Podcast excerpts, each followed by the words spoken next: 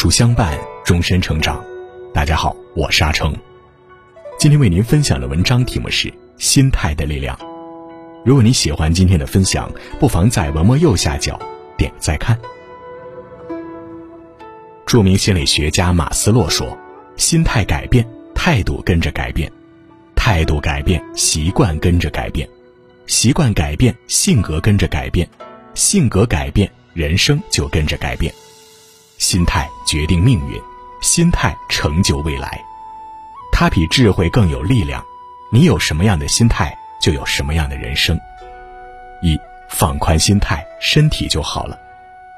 俗话说：“心宽一寸，病退一丈。”一个人的身体状况和心态息息相关，相由心生，病从心起。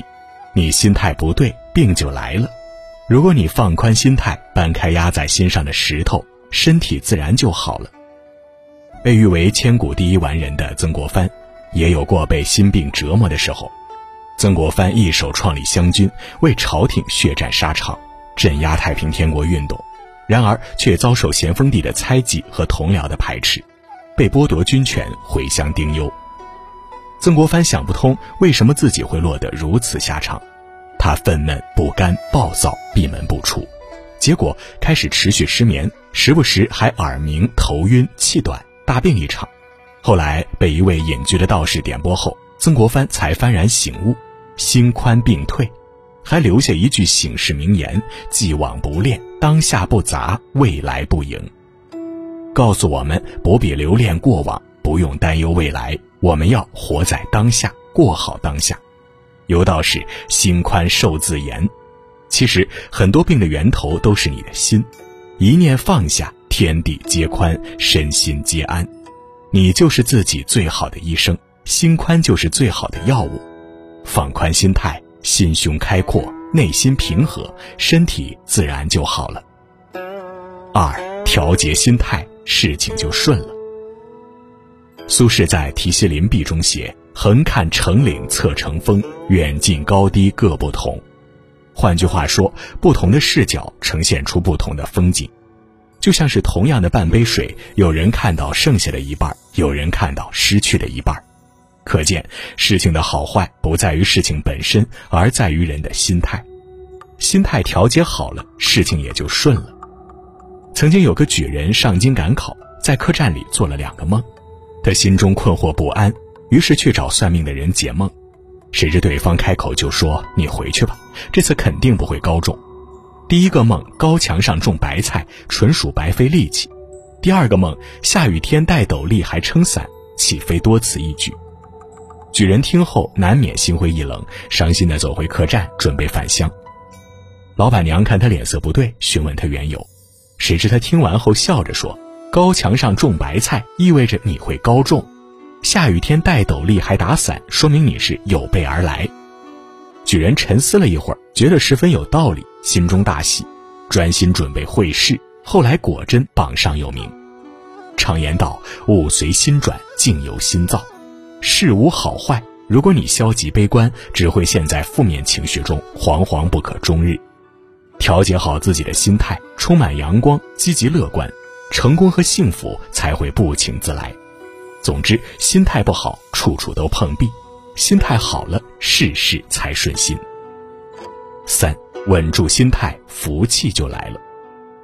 林清玄说：“人生不如意事常八九，人生在世，坎坷和磨难层出不穷，能不能迈过去，心态最重要。很多时候，事情本身并不严重，如果你乱了阵脚，只会是溃不成军。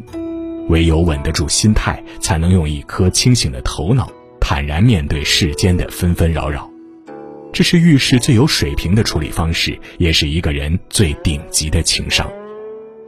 杨绛在清华任教时，有一次在众目睽睽之下被推上了风口浪尖，有位女学生突然站起来，歇斯底里地控诉杨绛上课专讲谈恋爱，结了婚的女人也应当谈恋爱。杨绛看着周围异样的目光，十分愤慨，不理解为什么会被人如此诋毁，但他心里清楚，愤怒和对峙只会让事情恶化。他稳住自己，置若罔闻，继续上课。次日，他依旧大大方方出门上课，静心做学问。哪怕此事见报，杨绛还是没有发言。用他的话说：“知道我的人反正知道，不知道的随他们怎么想去吧。”原本杨绛以为被如此控诉还登了报，他的教学生涯算是走到尽头了。但出乎意料的是，下个学期选修他课程的学生反而更多了。正所谓沉着冷静者百福自集，一件事儿是祸是福，关键就在于你能不能稳住心态。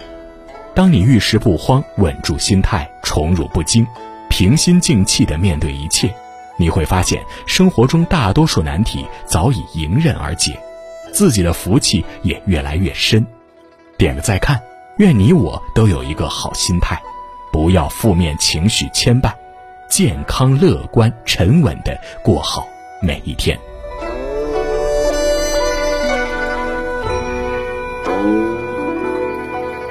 好了，今天的文章就跟大家分享到这里。